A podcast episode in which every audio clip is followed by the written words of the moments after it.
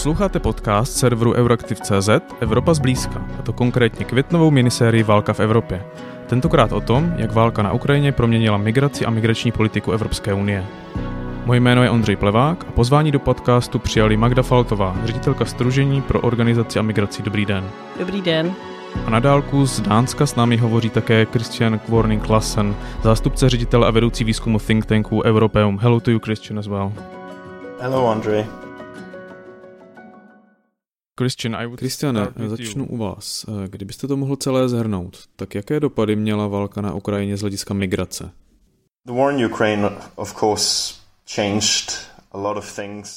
Válka na Ukrajině samozřejmě změnila spoustu věcí, pokud se na to podíváme z hlediska politik. Například poprvé od svého přijetí byla aktivována směrnice o dočasné ochraně a bylo tady určité momentum ve vztahu k vyřešení uprchlické krize a naplnění potřeb uprchlíků.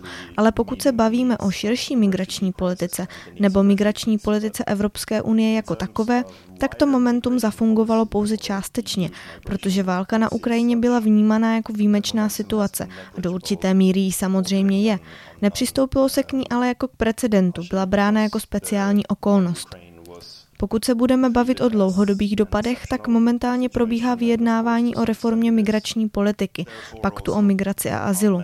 Třecí plochy zůstávají ale stále stejné jako před válkou a vztahují se k principu solidarity, který už byl mnohokrát upravován na flexibilní solidaritu, dobrovolnou solidaritu. Ten hlavní problém je, že migrace jako téma je spolitizované. Pro jakéhokoliv politika je skoro politická sebevražda, aby vystupoval pro ambiciózní reformu, v jejímž jádru leží nějaká povinnost směrem k uprchlíkům. Válka na Ukrajině to nezměnila, je to v uvozovkách jen jednorázová bezprecedentní výjimečná situace. Její vliv je spíše v tom, že se alespoň otevřela debata. To taky něco znamená. Třecí plochy ale zůstávají stejné. Teď bych se zeptal paní Faltové, vás, vás bych poprosil o to samé. Jaký dopad války na Ukrajině z hlediska migrace tady v Evropě vidíme? Tak myslím si, že je důležité zmínit ta čísla. To znamená, že v Evropě bylo uděleno přes pět milionů, přes pět milionů lidem dočas, dočasná ochrana, což je poměrně velký počet lidí v kontextu tedy počtu uprchlíků, které Evropa do té doby, Evropská unie do té doby hostila. V tom globálním pohledu ta čísla jsou také poměrně vysoká. Z Ukrajiny odešlo přes osm milionů lidí a v rámci Ukrajiny je přes pět milionů lidí vnitřně vysídlených. To znamená, že ta migrace i v rámci Ukrajiny je poměrně vysoká. Samozřejmě to má sociální, demografické a další dopady. To, co se vlastně týká toho kontextu možná více debaty o migraci a uprchlictví především, tak tam si myslím, že zatím ten posun příliš nevidíme. Kristian už zmiňoval, že byla přijata, nebo respektive přijata, že byla dříve směrnice o dočasné ochraně, ale poprvé vlastně byla aktivována a poprvé byla udělena. Je to vlastně obrovský krok v té evropské politice, protože vlastně poprvé jsme řekli, že je tady skupina lidí, kteří jsou uprchlíci čistě proto, že odešli z té země, kde probíhá válečný konflikt a vlastně okamžitě jsme jim poskytli ochranu a s tím spojená nějaká práva. Ukázalo se, že to je postup, který je humánní, který vlastně odpovídá těm standardům ochrany lidských práv, důstojnosti těch lidí, přístupu vlastně k nějaký, nějaké úrovni zajištění ubytování a, a, a dalších prostě těch základních standardů, které potřebujeme k životu. A, a že to je možné, že to lze a že vlastně nedochází k zhroucení toho celého systému v rámci Evropské unie. Um, takže myslím si, že z hlediska vlastně tohoto, dejme tomu v uvozovkách experimentu, tedy toho, že jsme um, takhle robustně vlastně uh, podpořili lidi, kteří, které přicházejí, tak do budoucna by to mohlo mít nějaký pozitivní dopad minimálně na tu evropskou, uh, evropskou politiku. Ale v tom globálním kontextu je to prostě jenom jeden z dalších válečných konfliktů, který generují uprchlíky. A možná bychom měli zmínit, že ta válka na Ukrajině tedy negeneruje jenom uprchlíky z Ukrajiny, ale také z Ruska a Běloruska. a že tam vlastně dochází k dalším problémům v kontextu té migrace. To znamená uzavřené hranice pro Rusy a Bělorusy ve většině Evropské unie, to, že se ti lidé, kteří s tím režimem nejsou spolupracující, nesouhlasí s ním, nemůžou dostat z té země, a vlastně další nějaký pohyb uprchlíků nebo lidí, kteří odcházejí z Ruska, ne až tak třeba do Evropské unie, ale do okolních států, jako je Kazachstán a podobně. Vy jste na to narazili oba, a to je, že Evropská unie tady přistupuje k uprchlíkům z Ukrajiny jinak než k těm, kteří do Evropy směřují například z Afriky nebo z Blízkého východu. Tak jak se tedy ten přístup těch jednotlivých zemí liší? No, um, liší se dramaticky. Prostě Ukrajina je jiná. Lidé, kteří prchají z Ukrajiny, jsou považovaní vlastně za jinou kategorii uprchlíků, hmm. jakoby v úvozovkách, z hlediska tedy té právní ochrany, z hlediska toho, um, co ten stát nebo co, co Evropská unie jim přiznává. A dramaticky je to vidět na délce toho řízení. To znamená, přijde uprchlík z Ukrajiny, požádá o dočasnou ochranu a v osmdesáti procentech případů ji dostane. Samozřejmě je tam nějaké řízení, jsou tam skupiny osob, které se k té ochraně nedostanou, ale v kontextu tedy těch velkých čísel jsou to opravdu jako malá procenta. A u těch druhých uprchlíků, u těch, kteří tedy, na které směrnice o dočasné ochraně ne, ne, nedopadá a žádají o mezinárodní ochranu standardním způsobem, tam to řízení trvá roky, je pro ně velmi těžké se dostat na území Evropské unie. Um, jsou vytlačováni na těch hranicích, ať už na hranici jakoby pevninské, to znamená například bělorusko-polská hranice, kde umírají lidé. Obdobně, když procházejí tou balkánskou trasou, vytlačování vidíme na řecko-turecké hranici a samozřejmě návraty do Libye a dalších zemí. Nemožnost lodí, které zachraňují lidské životy, přistát na, na evropských březích. Tak to je vlastně všechno ten kontext těch ostatních uprchlíků. A mezi nimi jsou stejně tak lidé, kteří prchají před válečným konfliktem, například Syřané, Afgánci, kde to zřejmě tady teď nemůžeme hodnotit jako válečný konflikt, ale určitě zemi, která zásadním způsobem porušuje lidská práva a pronásleduje skupiny obyvatel. Um, stejně tak um, další vlastně ohniska konfliktů v Africe a podobně.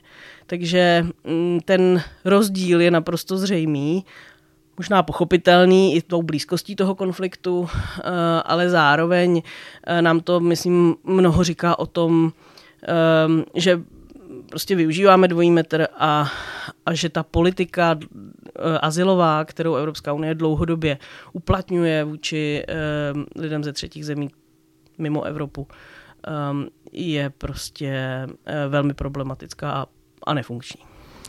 Kristiane, souhlasíte i vy s tím, že přístup evropských institucí k migrantům z jiných regionů než z Ukrajiny je drasticky jiný, že Evropská unie zkrátka aplikuje jakýsi dvojí metr? Yeah, ab- absolutely. Um, the differences between the... Ano, absolutně. Rozdíly mezi přijímáním a integrací uprchlíků z Ukrajiny v porovnání v podstatě jakoukoliv jinou zemí, zejména pak uprchlíků z regionu Blízkého východu, je mírně řečeno dramatický.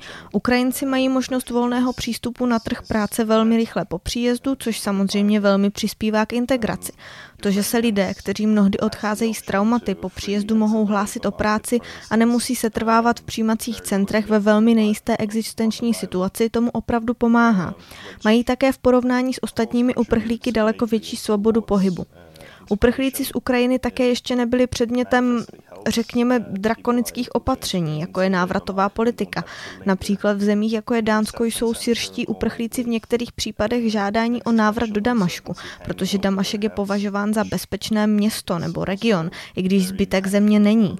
Uprchlíci z Ukrajiny se tak nemusí bát, že budou posláni zpět do Kyjeva nebo Lvovu. Takže ano, existují obrovské rozdíly. Ty umožňují Ukrajincům se v zemích, do kterých přišli snáze integrovat. Ostatní uprchlíci takové možnosti nemají. Jedna z věcí, v kterou bychom mohli doufat, že si Evropa z přijímání ukrajinských uprchlíků odnese, je, že jednou z hlavních překážek úspěšné integrace jsou nastavená opatření a ne ti příchozí lidé. A často je to právě takto mylně interpretováno. Zatím to ale nevypadá, že bychom se poučili. So far it, it, it doesn't seem like that movement is there. Myslíte si, že ty rozdíly v přístupu způsobují především kulturní rozdíly? Nebo jaké jiné důvody mohou za to, že i politiky vůči migrantům z jiných kontinentů zkrátka vypadají jinak?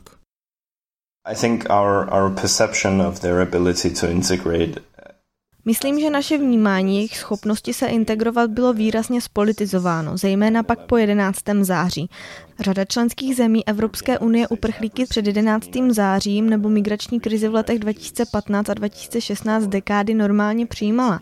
Do západní Evropy přišlo například po páhu šáha mnoho Iránců a jejich integrace nebyla problematická.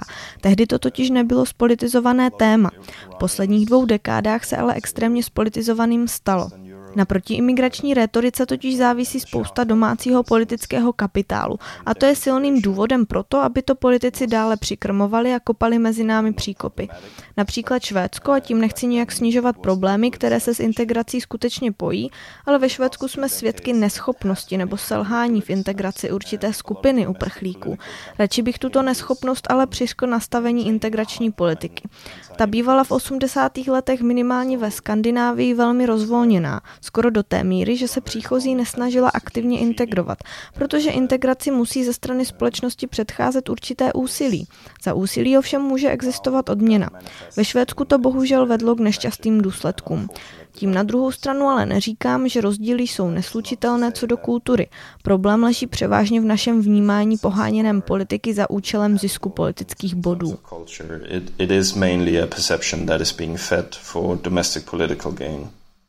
Paní Faltová, když zůstaneme u integrace, ale zpátky k ukrajinským uprchlíkům, tak jak se vlastně daří v evropských zemích a potom i v České republice a můžeme z toho do budoucna čerpat i právě v tématu integrace dalších uprchlíků?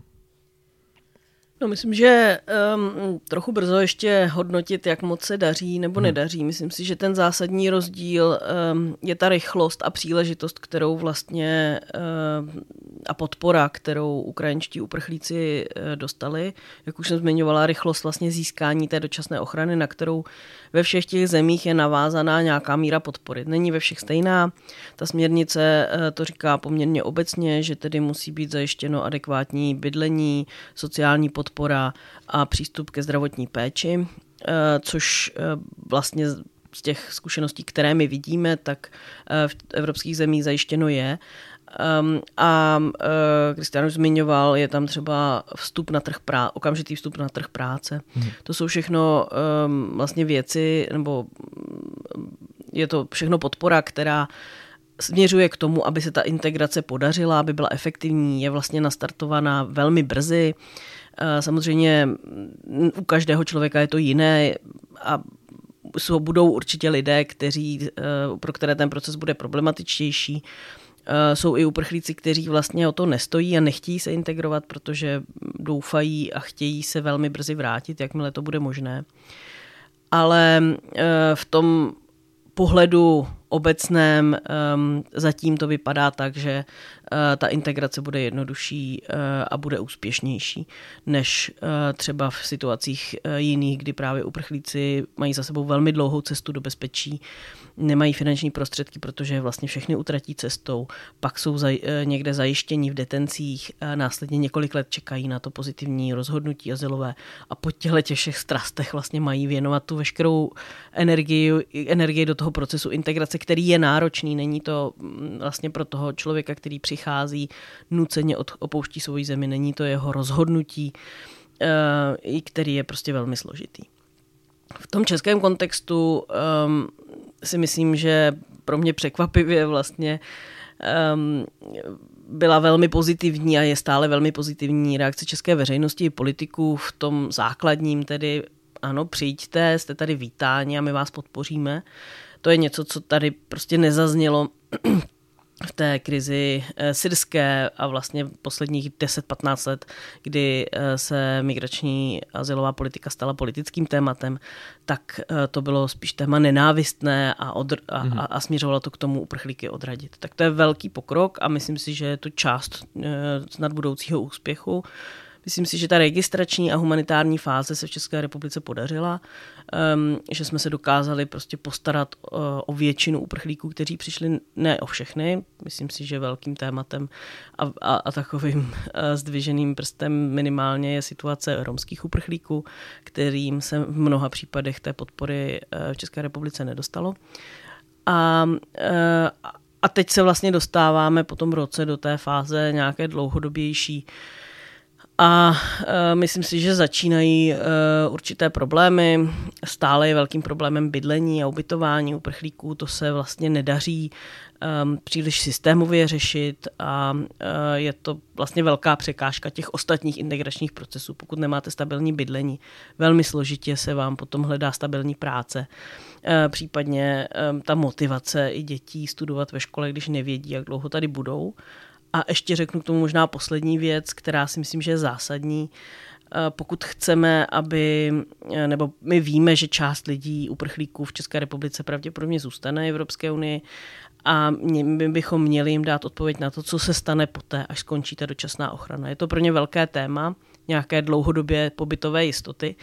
A tady vlastně v rámci té české diskuze to nezaznívá. Oproti třeba Polsku, kteří mm-hmm. vlastně už ten tu cestu k nějakému trvalému pobytu nebo k dlouhodobému pobytu v rámci těch jejich pobytových systémů vlastně stanovili a, a tam vlastně ty, ti lidé mají větší jistotu, ti, kteří se rozhodnou zůstat.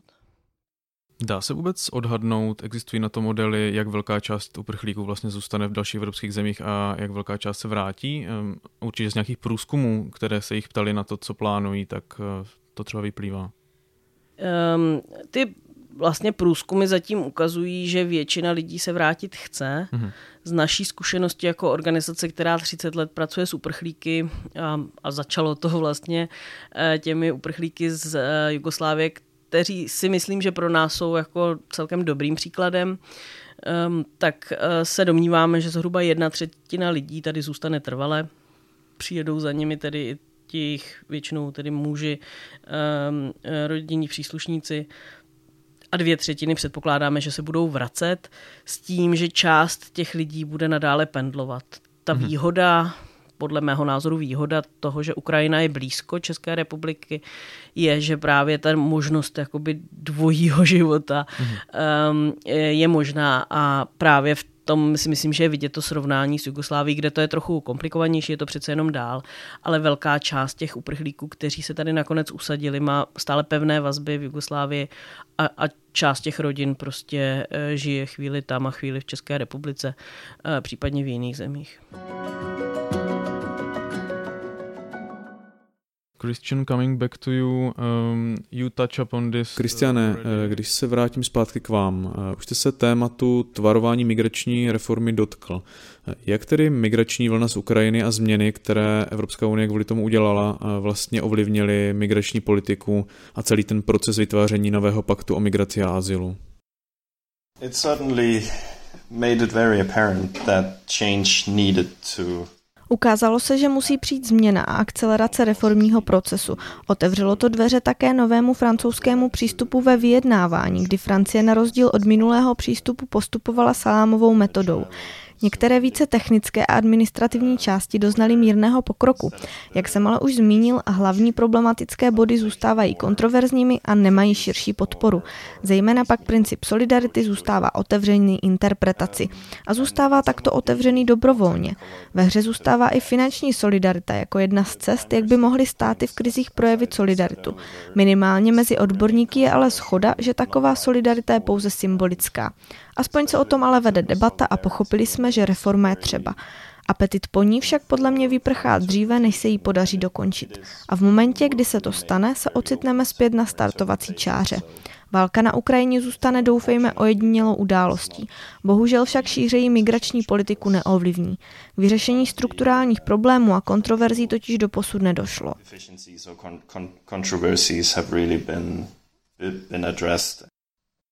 So you don't expect to the reform... Takže nečekáte, že se podaří reformu dotáhnout příští rok, kdy končí mandát současnému složení evropských institucí?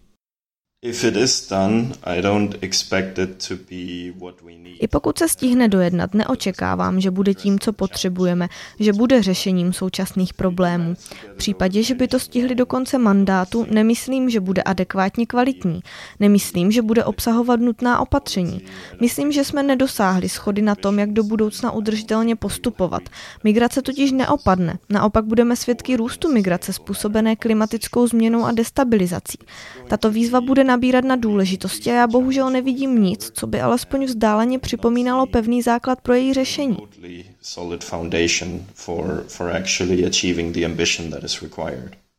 Vnímáte to stejně, paní Faltová, že, že vlastně ta migrační reforma nebyla téměř žádným způsobem ovlivněna? Vnímám to stejně, myslím si, že je to i, i vlastně tou politickou reprezentací striktně oddělováno. Hmm.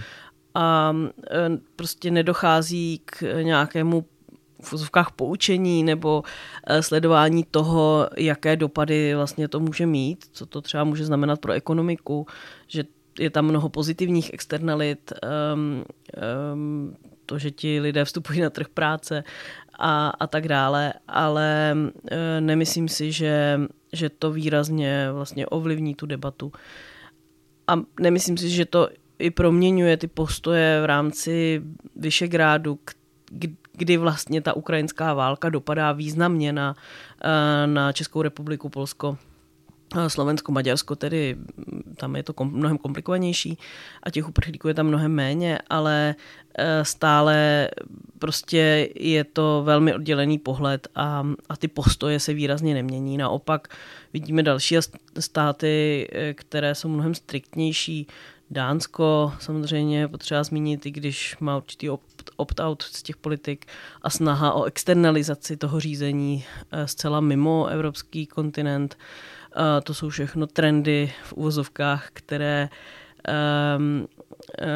které spíše nahrávají tomu, že se bude zvyšovat ta restrikce. A stejně tak jako Christian, nejsem optimistická v tom, že, že by se to uzavřelo, že by se to stihlo. Zároveň je potřeba říct, že prostě současně probíhá těch krizí poměrně mnoho i pro tu hmm. politickou reprezentaci, jak tu národní, tak tu evropskou. Um, takže já vnímám i trochu snahu vlastně se do těch uh, témat, které jsou více rozdělující, což ta migrace je, příliš nepouštět a, a nějak doufat, že to stále jakž takž funguje. No. Takže to zdůrazňování té, toho tématu ochrany hranic, tak očekáváte, že, že státy vlastně budou preferovat i nadále tuto linku?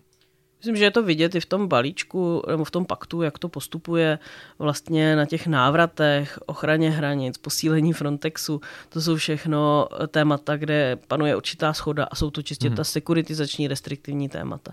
Ale o těch vlastně přijímacích, o tom, jakým způsobem pracovat se solidaritou, tam vlastně té schody je mnohem méně, zůstává velmi vágní um, celá ta rétorika a prostě myslím si, že všichni v praxi vědí, že to nebude fungovat, že prostě různé sdílení a, a sponzorování návratu je prostě tak složitý mechanismus um, a, a ve výsledku bude tak drahý, že, že, se, že to prostě nenastane. A existuje vůbec nějaká jiná cesta, jak docílit těch, těch cílů, které, které Evropská unie chce, chce docílit, to znamená, aby se všechny státy nějakým způsobem zapojily. Vidíte tam nějaké vůbec východisko? No, v současné politickém nastavení v rámci Evropské unie v těch jednotlivých členských státech nevidím. Já prostě si myslím, že... že od začátku ten přístup restriktivní a sekuritizační k humanitárnímu tématu, jako je uprchlictví, je prostě špatně a nedá se na něm stavět. I protože teda dosud tu máme lidskoprávní standardy, které tvrdíme, že respektujeme hmm. jako členské státy. Takže je to taková past, ze které prostě není úniku jiného, než tedy politického rozhodnutí říct ano, jsou tady nějaké standardy, my budeme respektovat, máme nějakou vizi, která prostě ne, ne, ne, není postavená na vytlačování lidí a umírání lidí ve Středozemním moři. Takže v tomhle já prostě optimistická nejsem a myslím si, že, že za současném, v tom současném narrativu prostě nelze, nelze připravit kvalitní reformu azylové politiky. Christian, do you see any way out? Christiane, vidíte nějakou cestu ven v otázce solidarity, tedy že by se každá členská země Evropské unie nějakým způsobem podílela na řešení problémů na vnějších hranicích a třeba se částečně i postarala o, o část uprchlíků?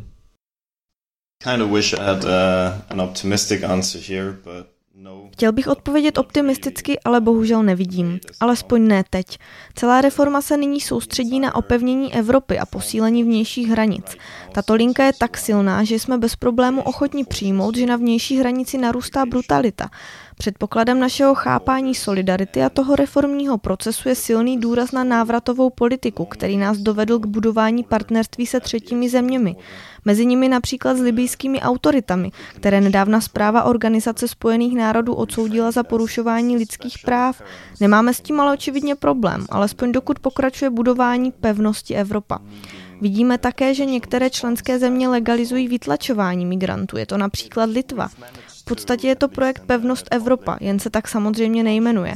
Jsme ochotní zajít velmi daleko, abychom ji postavili. Vzhledem k tomu, že toto je hlavním cílem nového paktu, tak si myslím, že bychom byli naivní, kdybychom předpokládali, že najednou dospějeme k opravdové solidaritě. V případě války na Ukrajině, která byla rámována jako bezprecedentní výjimečná situace, která si žádá speciální reakci, jsme dokázali vnímání veřejnosti a politický diskurs tak oddělit, že by mě nepřekvapilo, kdyby se tato zkušenost vůbec nepromítla do paktu o migraci a azylu a do přístupu Evropské unie k migrační a azylové politice jako takové. Nevidím na obzoru žádné provázání. Právě naopak, myslím si, že míříme k nebezpečnému bodu, kde diskurs, který nasazujeme, a realita jsou tak výrazně odlišné, že sami rovnou škatulkujeme věci, které se nám nelíbí, a radši to uvědoměle ignorujeme, než abychom čelili tomu, že nastavené politiky mají své konsekvence.